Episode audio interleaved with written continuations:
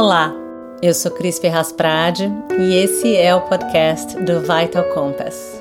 Aqui a gente explora assuntos de saúde mental, sentido de vida, bem-estar, espiritualidade e ética no viver.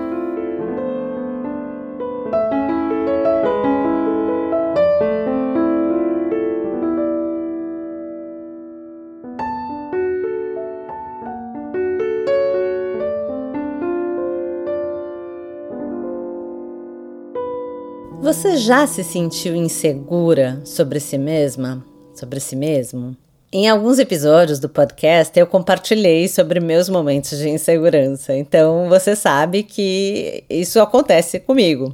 E, e eu sei que algumas pessoas podem falar: nossa, mas você é terapeuta, como é que pode? Né, ser insegura ou viver momentos de insegurança. Então, terapeuta é ser humano, né? Não é um ser mágico que vive de forma superior e não tem problemas e sabe tudo e tem todos os sentimentos é, é, sob controle. Uh, porque não é sobre não ter problema, não ter dificuldade, não ter passado por traumas. É, a questão é como que a gente lida com essas situações na, na nossa vida. E é assim que a gente vai se transformando, ampliando a nossa consciência sobre a gente mesmo, sobre o mundo. Enfim, mas é, não é fácil falar sobre isso, né? Não é fácil falar que em alguns momentos a gente se sente inseguro.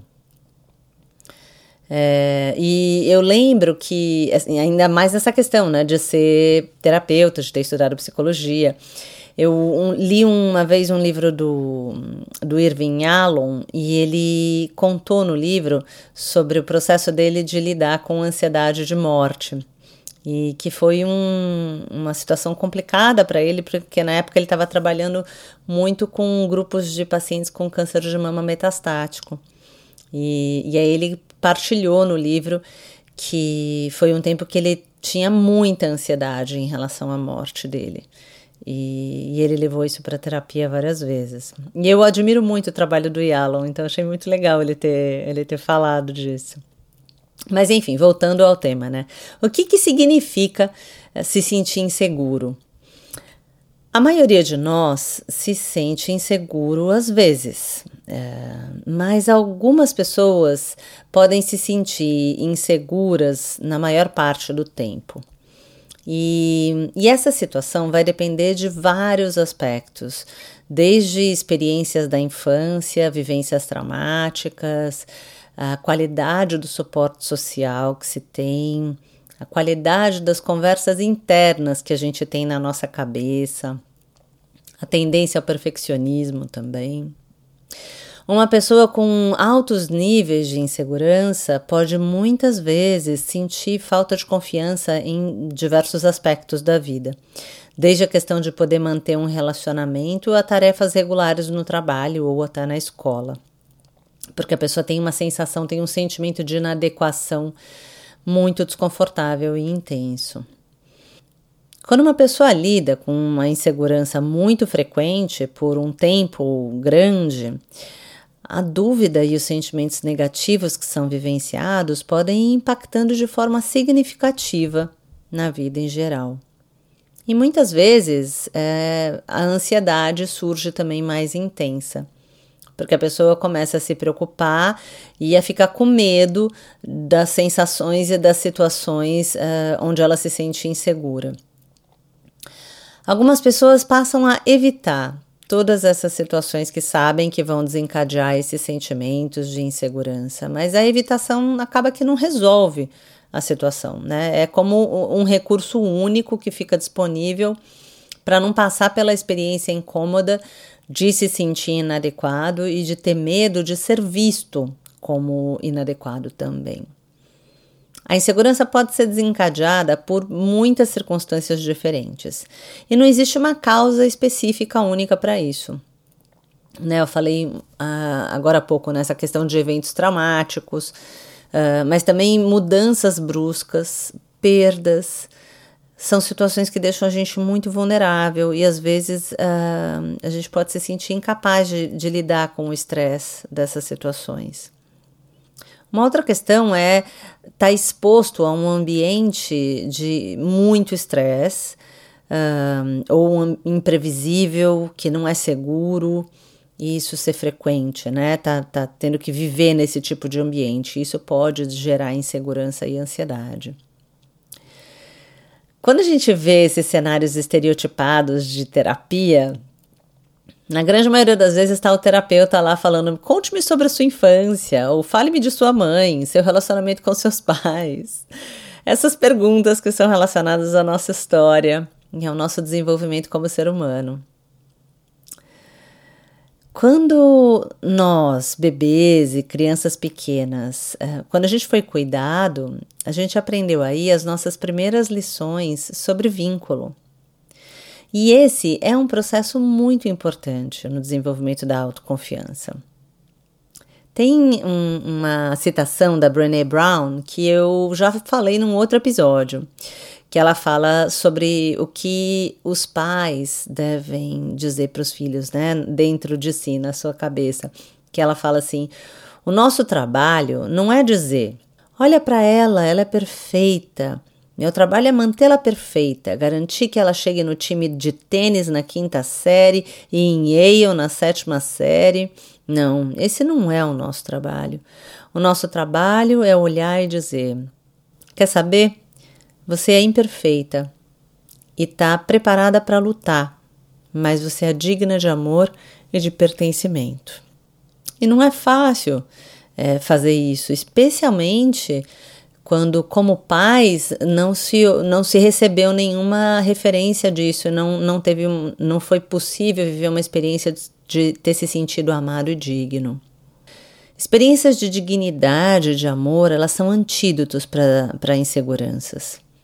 Quando uma pessoa está insegura, a tendência é evitar a proximidade com outras pessoas por medo da sua inadequação. Ou representar, né, ter um personagem bem ensaiado e não revelar quem se é de fato. De qualquer forma, existe uma dificuldade enorme em se permitir ser visto e ser amado de verdade.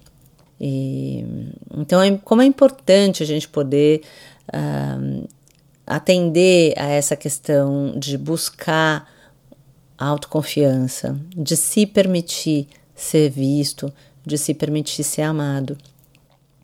As três formas mais comuns de insegurança é, que eu encontrei, que eu queria compartilhar com vocês, são: primeiro, insegurança é, com base em, em algum evento recente, uma rejeição ou uma falha recente. Acontecimentos recentes na nossa vida afetam muito o nosso humor e a maneira como a gente se sente. A gente tem dias bons e dias ruins, né? Seja no trabalho, na escola, em casa. E muitas vezes um, as pessoas têm que experimentar fracassar e tentar de novo, né? Esse é um, um processo aí. A gente erra e tenta de novo para acertar. E quando uma pessoa é se sente insegura, ela tende a ver um evento de um fracasso, de um erro, como algo que a define. Aqueles de nós que têm baixa autoestima, eles são mais reativos ao fracasso. E eles perdem o ponto de que o fracasso faz parte de uma experiência, mas não precisa ser algo que te defina. Uma maneira que pode ser útil é pensar na, na, na experiência, né, de tentar fazer alguma coisa nova ou diferente nesse processo, é, de, de olhar com curiosidade para aquilo e de tirar o foco em cima de si mesmo, como expectativa de si mesmo, né, de que é, dê certo, mas olhar com curiosidade, experimentar, olhar para isso como um experimento. Uma outra dica importante é pedir um feedback de pessoas que você confia, pessoas que você sabe que gostam de você e que vão ser honestos e, e cuidadosos, porque assim você pode se sentir mais segura e também cuidada. Isso ajuda uh, a aliviar o estresse que, que costuma desencadear a insegurança. Uma outra forma comum de insegurança é em relação à ansiedade social. Ela pode ser vista como uma timidez muito forte, mas também pode acabar sendo um transtorno. E às vezes esses problemas são menores, como por exemplo não conseguir levantar a mão na sala de aula ou um, não conseguir se manifestar numa reunião de trabalho, mas às vezes pode ser muito sério, como por exemplo pessoas com poucos ou com nenhum amigo, que se sentem sozinhas na maior parte do tempo e que têm dificuldade em alcançar os seus objetivos, seja no trabalho, seja na escola. A experiência passada é, pode alimentar o sentimento de não pertencer, é, de não se sentir importante ou de não se sentir bom o suficiente. Na escola, as pessoas que sofreram bullying ou foram excluídas tiveram a sua confiança como adultos afetada de alguma forma. E além disso, a esperança de crescer com pais que colocam pressão extra no sucesso, tipo notas altas, beleza, popularidade, por aí vai, isso pode alimentar crenças distorcidas sobre a autoestima. O valor de uma pessoa é, é medido pelo sucesso em qualquer área de interesse da família. Uma coisa é certa: evitar as situações sociais não ajuda, não melhora, não resolve. É possível planejar e se preparar para eventos sociais de uma forma que a pessoa possa lidar com as ansiedades e com os sentimentos desconfortáveis que ela sabe que vão surgir. E um jeito de fazer isso é definir uma meta realista. Pode ser qualquer coisa, desde pensar em eu vou tentar conversar com esse colega novo no trabalho que eu não conheço, um, até ah, eu vou ficar, vai ter um evento no trabalho que em geral você não ficaria, mas eu vou ficar 15 minutos, né? Que é, não é muito tempo e é um jeito, é, um, é uma meta realista, é uma meta alcançável. E também pode ser útil tentar algumas técnicas de relaxamento ou de atenção plena antes desses desafios. Existe uma insegurança que é impulsionada pelo perfeccionismo. Se você tende a se culpar por não ser perfeita, em algum momento começa a se sentir insegura e indigna. É, se preocupar constantemente em não ser bom o suficiente pode ser uma situação que desencadeia ansiedade, depressão e compromete todo o potencial de vida. Não existe perfeição na vida. Não existe vida perfeita, não existe emprego perfeito, nem corpo perfeito, nem rosto perfeito, nem inteligência perfeita, nem pessoa perfeita. Não existe. e é um alívio saber disso. É um alívio. Ah, voltando a falar da Brené Brown, ela disse Compreender a diferença entre esforço saudável e perfeccionismo é fundamental para abandonar a armadura e retomar a sua vida. Pesquisas mostram que o perfeccionismo atrapalha o sucesso. Na verdade, muitas vezes é o caminho para depressão, ansiedade, vício e paralisia na vida. Aprender a gostar de si mesmo, aprender, né, a gente a gostar de nós mesmos, a ser gentil com a gente, quando a gente não está num momento fácil. É, pode ser difícil, não é, não é simples não. Mas uma vez que a gente começa a aprender esse, essa dinâmica e integra isso no nosso modo de vida, vai ficando muito mais fácil. E às vezes ajuda a gente poder contar com um amigo com quem a gente se sente bem, com quem a gente se sente é, seguro. Uh, porque aí a gente vai se deixar ser cuidado por esse amigo e aos poucos a gente pode internalizar esse cuidado. Né? Em vez de ouvir conversas internas críticas na nossa cabeça, a gente pode imaginar que a gente está ouvindo essa voz gentil de um amigo. A realidade é que todos nós é, vamos lidar com insegurança em algum nível, é, de alguma forma. Mas se isso não for bem é, manejado, pode impactar na, na nossa autoestima. Construir autoestima é crucial para a gente desenvolver o nosso potencial e viver uma vida plena.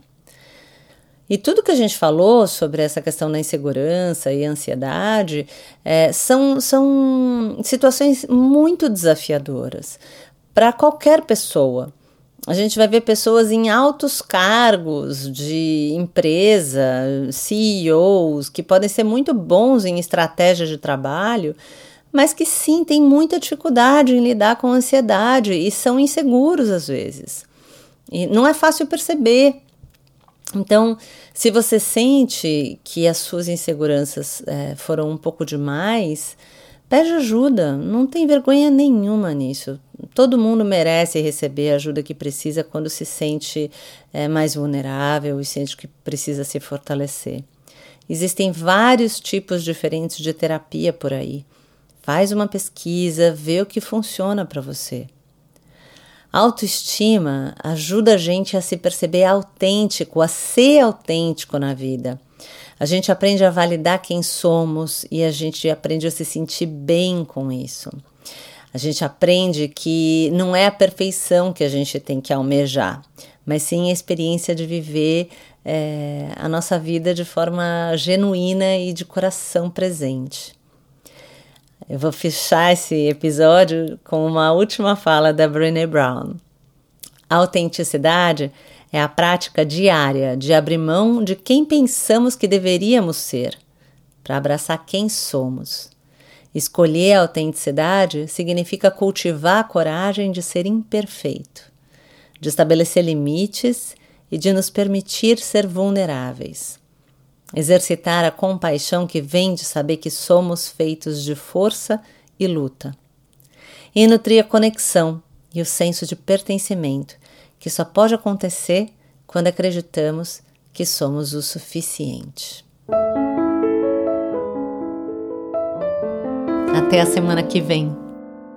Cuide-se bem. A música e edição é de Ale Prade. Se você ainda não se inscreveu lá no site, vai lá. É www.vitalcompass.com. O Compass é com K. Se inscreve lá, porque aí você fica a par do que está acontecendo aqui e também pode receber as nossas newsletters que eu digo, são raras. Eu prometo que eu não vou encher a tua caixa de e-mails. O Vital Compass também está disponível no Spotify e no Apple Podcasts. Você pode se inscrever lá.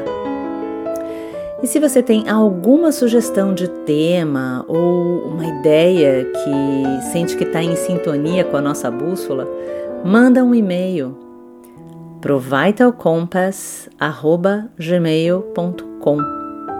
Lembra, compass é com K. Eu vou adorar saber de você.